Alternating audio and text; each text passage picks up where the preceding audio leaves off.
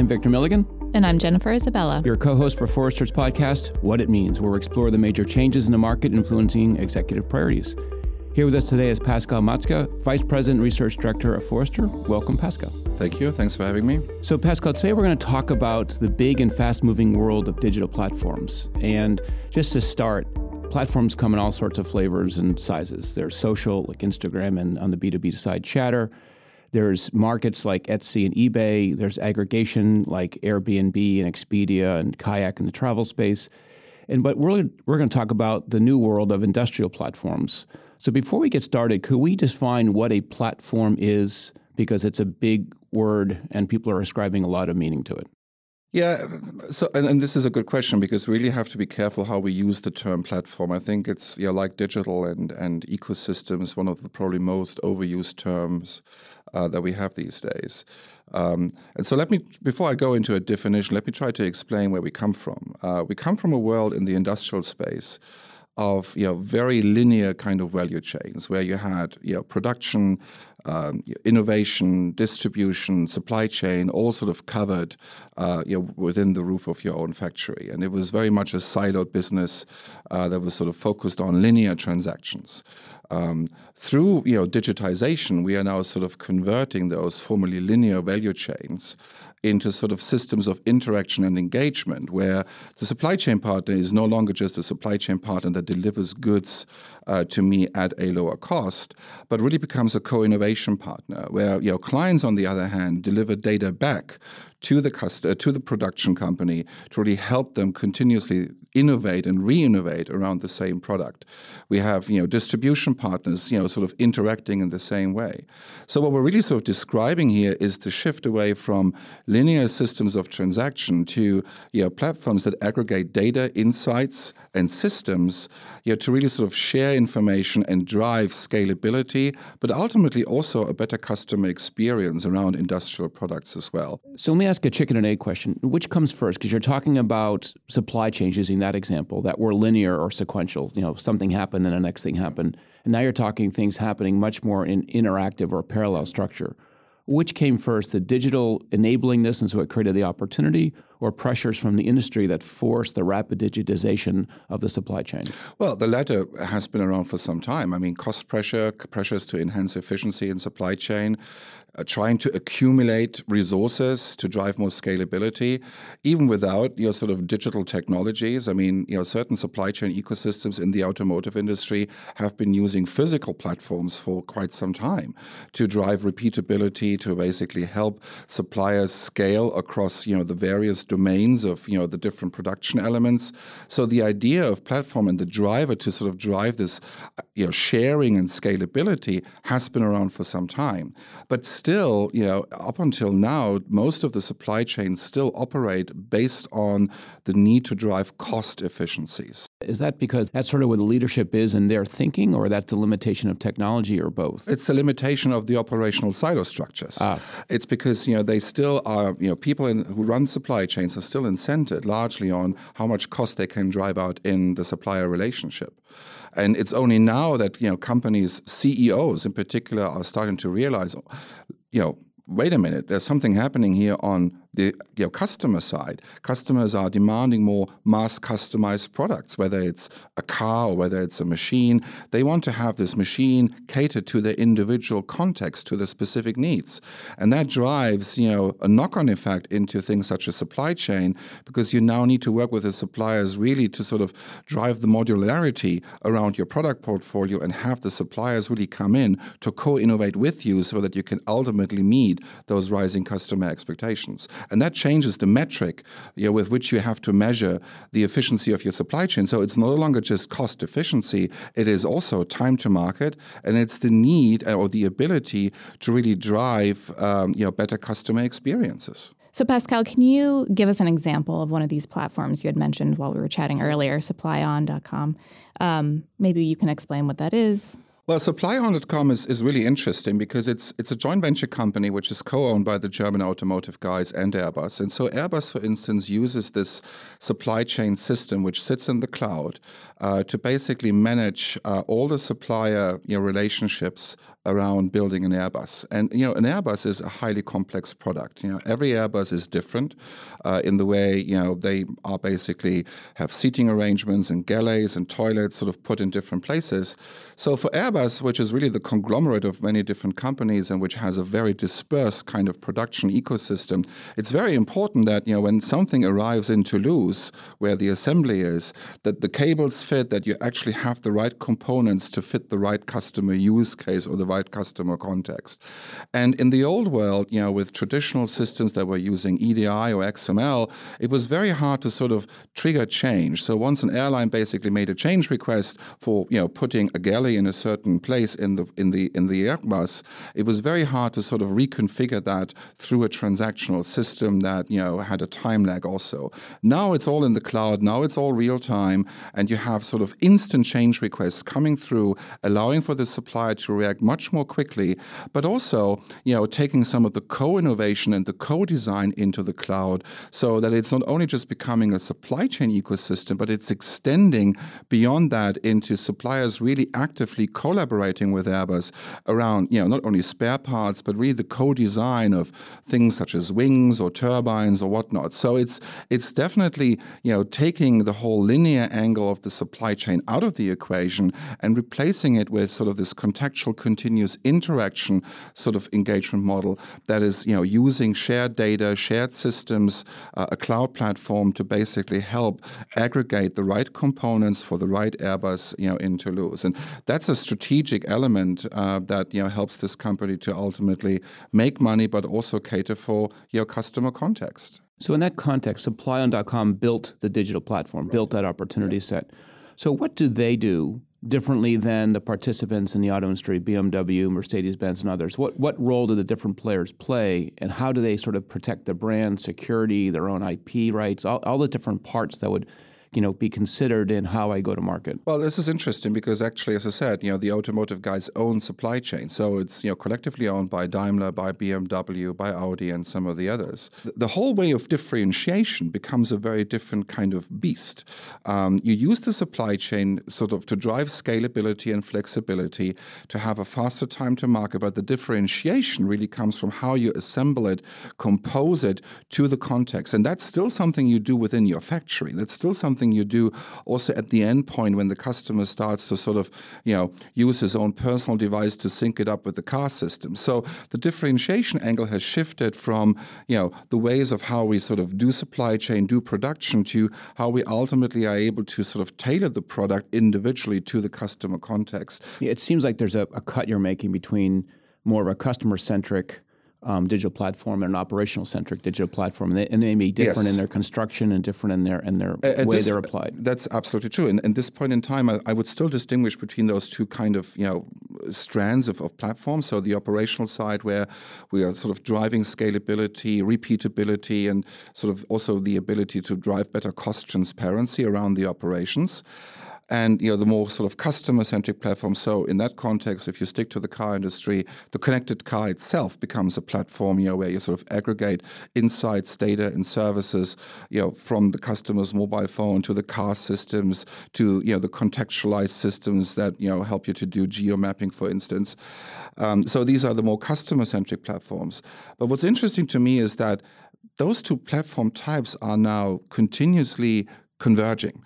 So even in the supply chain, you know, as I said, mass customization is the name of the game. To be able to produce lot numbers of one.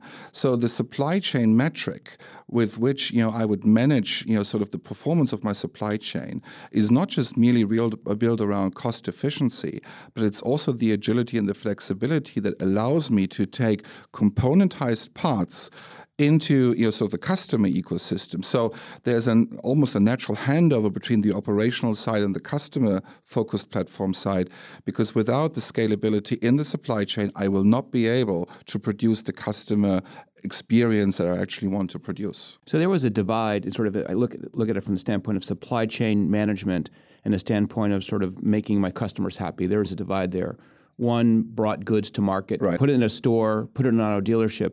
And then there was a second and very different step that said, I'm going to engage the customer and deal with the pricing and the packaging and all that different thing. What you're describing is those things are converging. Right. Because whether the customer is uh, Lufthansa or the customer is a person, they're putting demands on that same supply chain for speed, customization, and all those different pieces that are very individual to a Lufthansa certain airplane they want to configure or a person wants to configure a car. You're, you're mashing those two things up. Absolutely, not least because customers give us more and more data to inform us what they want uh, with the next product lifecycle. So there's inherently the need to actually integrate also the data stream of customer feedback through, for instance, the feedback they provide in social media platforms or otherwise, into you know the whole production ecosystem, the innovation network, even the supply chain ecosystem. So it's really becoming a circle rather than a linear, you know, sort of system uh, landscape that is sort of operated through, you know, one-dimensional silos. Uh, and it's really the customer feedback that is closing the loop between, you know, the sort of customer-obsessed uh, front-end dimension of the platform story and the sort of more operational back-end system story. Uh, it's only through the customer feedback that we really sort of drive now these synergies and the convergence of these two platform si- sites. Is supply chain management getting blown up? I mean, is the whole concept of a linear supply chain or even the word chain blown up, or is it just being sort of reimagined? This is a great question because just yesterday I was talking to um, you know a supply chain expert of one of the big consultancies, and and they were still showing charts of you know various sort of linear value chains that uh, were underpinned with cloud-based platforms, and for them that was sort of you know the trick. And I said to them, listen, you know there is no customer dimension at this. Without a customer dimension, you will not be able to manage your supply chain of the future. The key problem to me is not so much the technology. Uh, I mean, everybody understands intellectually that we want to be digital businesses, but it takes, you know, really courage for CEOs to also blow up some of the internal operational silo structures, to change the incentive mechanisms for those people that run the supply chain, uh, for instance, and you know have to be shifted from metrics that focus on cost efficiency uh, and cost savings to something which is much more in line with the agility, the time to market, and the customer experience that they need to help drive. So, Pascal, I want to put an exclamation point on what you said because within a supply chain management context, the priorities are typically, to your point, cost efficiency and control, quality control.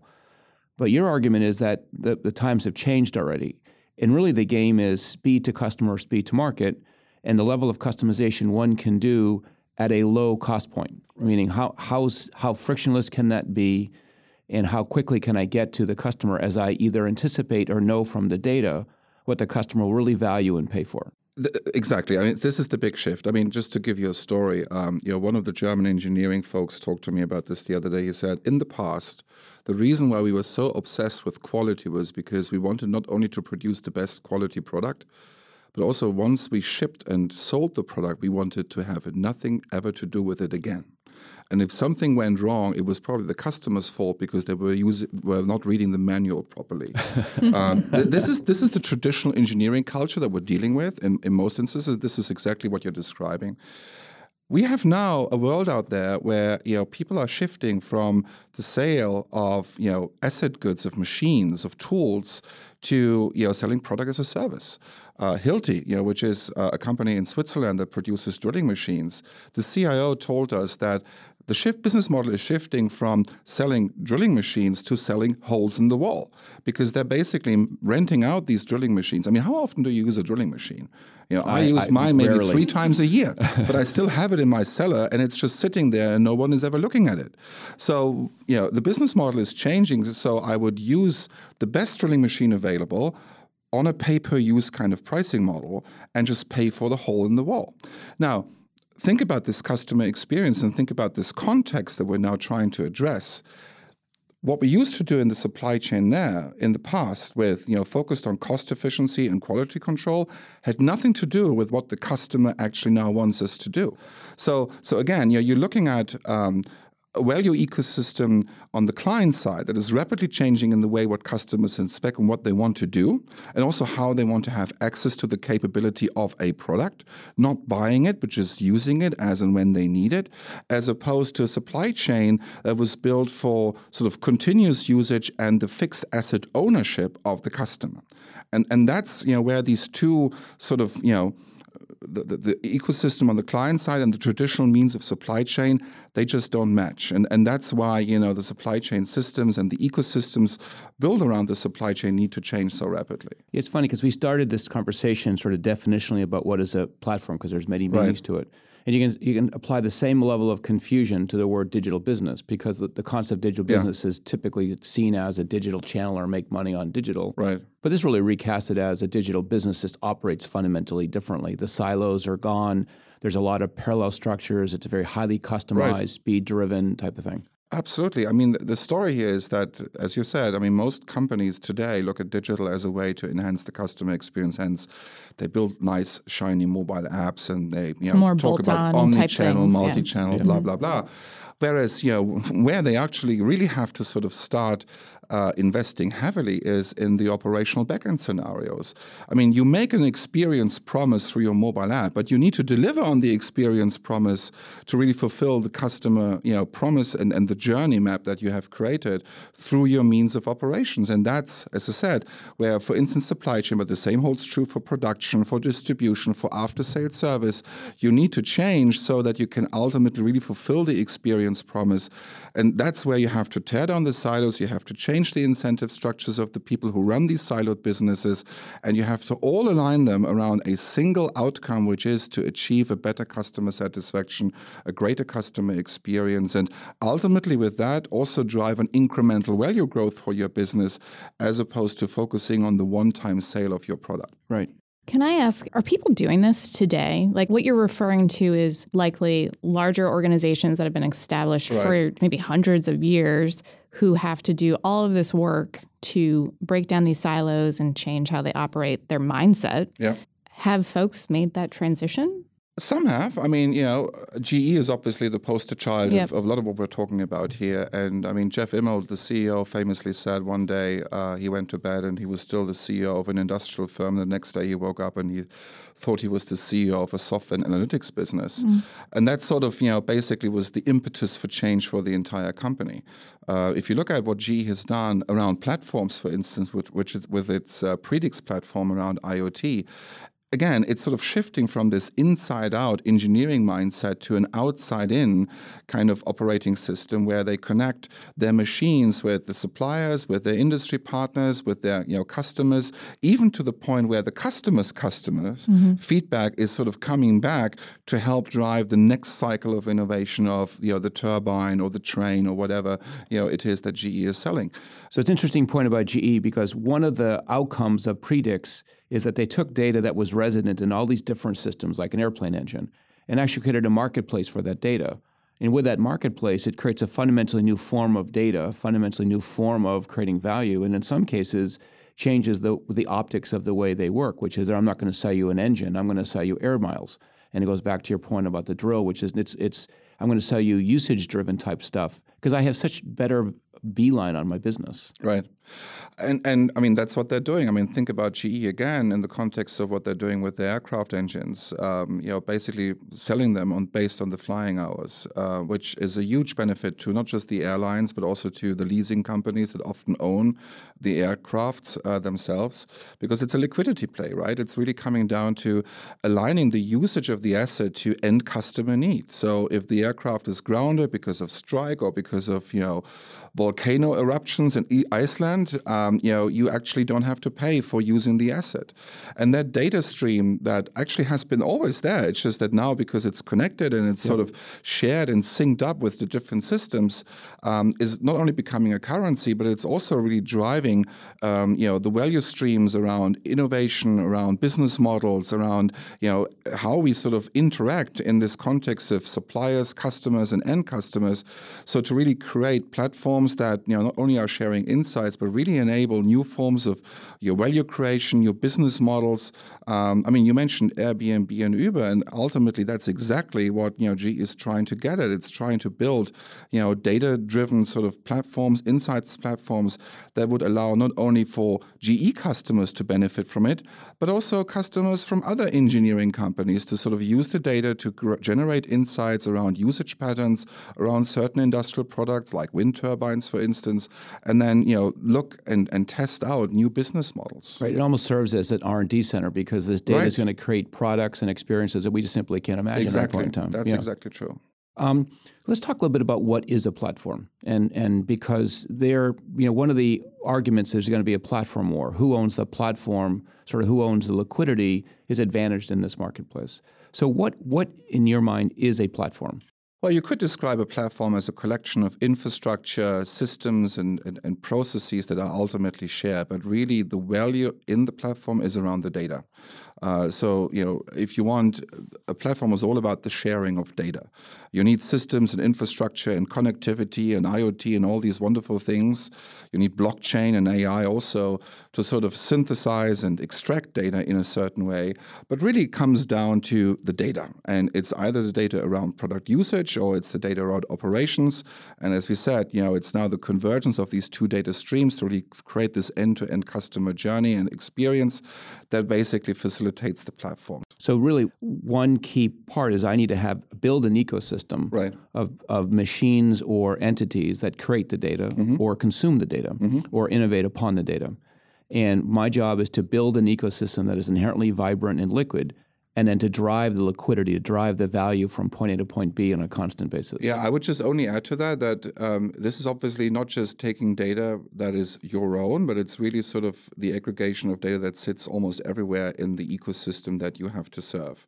So it's it's really important to understand that this is not just the data that is there in your own operations or in your immediate sort of ecosystem, but it's also taking a lot of the unstructured and contextual data uh, that has to be there to sort of again um, you know drive more context in the customer use case. So I, imagine that creates some friction around who owns the data, yeah, who owns the monetary value of the data, yeah. and who's fundamentally responsible for, for securing the data. Right. And this this is this is the big one. I mean in particular the latter around security because i think if you look at not just the engineering companies but also the automotive firms i mean you know we've all been listening and hearing about war stories of cars getting hacked on the street.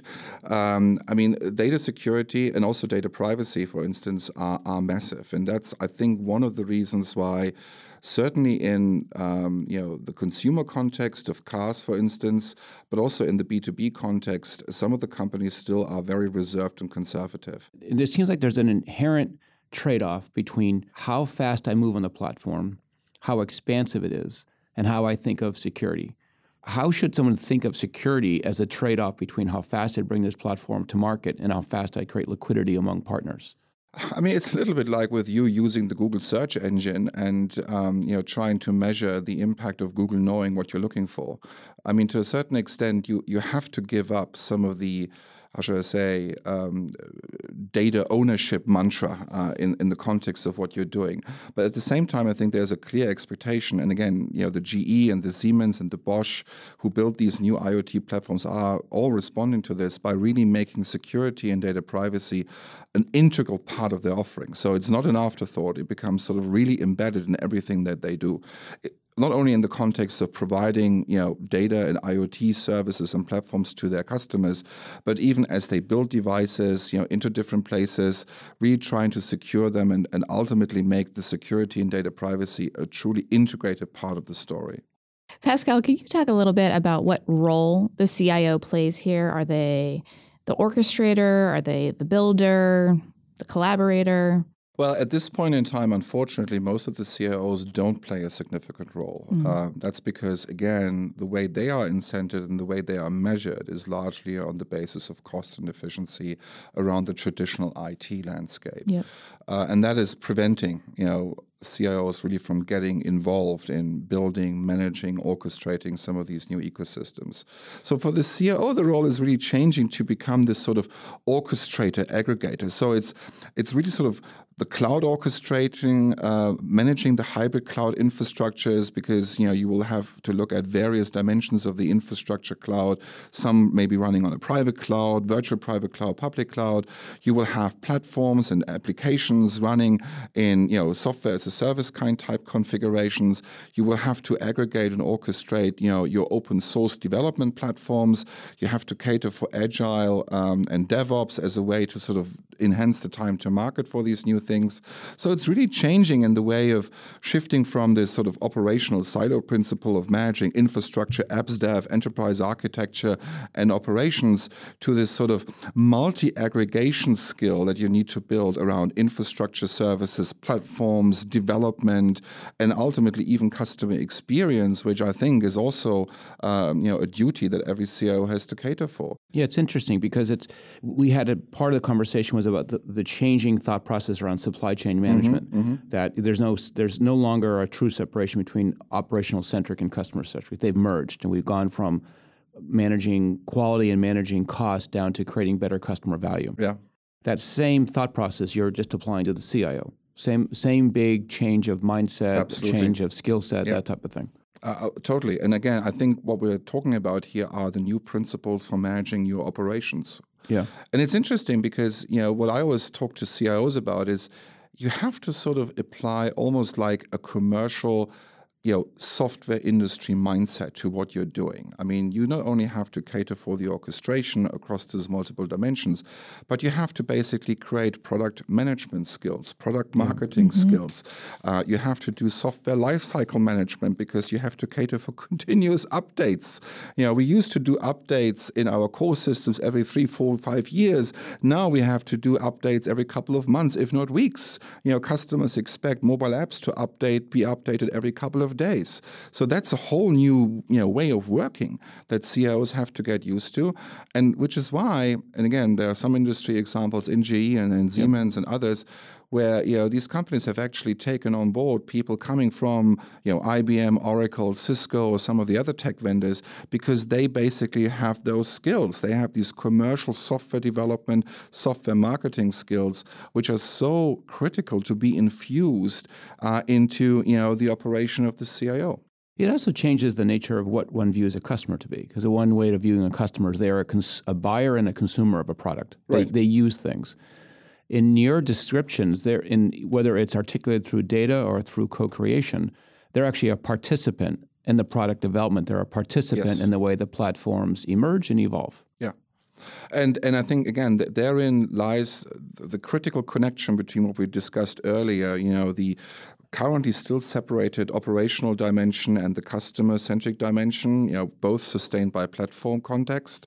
Now, really, the, the customer feedback and the customer involvement, um, you know, really drives this sort of convergence that we were talking about. And it's changing the metrics, the way of working, and it's fundamentally also changing the culture. I mean, in, in our customer obsessed operating model research, we talk about, you know, customer obsession is everybody's business now. You know, there is no function, no person within any organization that should not think about the end customer. Yeah, as we, as we sort of think about the meaning of it all, which is digital platforms were sort of the darling of Wall Street. You know, the Facebooks, Instagrams, the idea of creating these social environments, liquidity, and all this value. And and it wasn't obvious to everyone that there's actually an industrial component to this. The industrial digital platform is equally as profound in its changes to the way supply oh, chain I, management? I think it's, it's much more interesting. I mean, if you think B2C was the earthquake, B2B is the tsunami that follows in terms of your ecosystems and digitization. I mean, think about this. What are we doing in B2C? In B2C, we are always fighting for ultimately the loyalty of the single consumer. In B2B, the loyalty is there because you know because of what you're doing and what you're providing an aircraft turbine very critical asset switching costs are preventing you from sort of you know changing your mind so quickly. So the the macroeconomic effect of you know having B2B platforms in the industrial space are far greater because they are far more reaching in terms of you know the customer um, uh, satisfaction and the customer impact than what you can achieve on, on the B2C side. This is not to say that the B2C side is not interesting. In fact, a lot of the B2C trends are now basically driving the B2B behavior. Right? It's almost sort of like an incubation for B2B. It's totally. sort of taught that how it could happen. I mean, Siemens, uh, interesting enough, talked talked about this publicly the other day. They said when they were going to relaunch their entire e business for turbines and machines and whatever they sell, they for the first time ever did a customer journey mapping exercise on their B2B customers. And the revelation was that through customer surveying, they figured that, you know, all these B2B customers that buy, you know, million euros or dollar machines have the same expectation from you know a customer uh, perspective as you would have as a consumer getting information on your mobile app have it there in real time and at your fingertips and also an expectation not just to be sold the product but also have the service and after sales service dimension attached to it which was totally news for Siemens because again they come from this mindset of ship and forget. Mm-hmm. You know, great engineers building great products and they will never fail and therefore we don't need to cater for the customer. And this is not just siemens. But the point is that you know now this mm-hmm. is really changing in the way the b2c dimension is infiltrating and changing the b2b buying behavior. But if you think about it in terms of I mean, all these these companies, GE, Bosch, Siemens, Schneider, Philips, ABB, um, they're big tankers, and it takes a long time for them to sort of change direction. But once they change, they pull their whole supply chain with them. They right. pull the whole customer loyalty with them. So what you have at your fingertips is, you know, ultimately a far greater opportunity to drive value than if you're trying to sort of address the individual consumer loyalty. Pascal, this has been a great conversation. We're sort of ending with a big concept of an industrial platform, big tsunami. Yeah. Really, thank you so much for your time. Pleasure. Thank you. Ready to go deeper on digital transformation? Join Forrester at one of our upcoming 2017 Digital Transformation Forums. Our flagship event is coming up fast on May 9th and 10th in Chicago. Leaders from global enterprises including GE, IBM, Visa, Expedia, and more will join Forrester analysts to explore how you can reinvent your products, processes, technologies, and culture to drive successful digital transformation. For more information and to reserve your seat, visit forr.com slash dtforum. That's F-O-R-R dot com slash dtforum. Thanks for listening.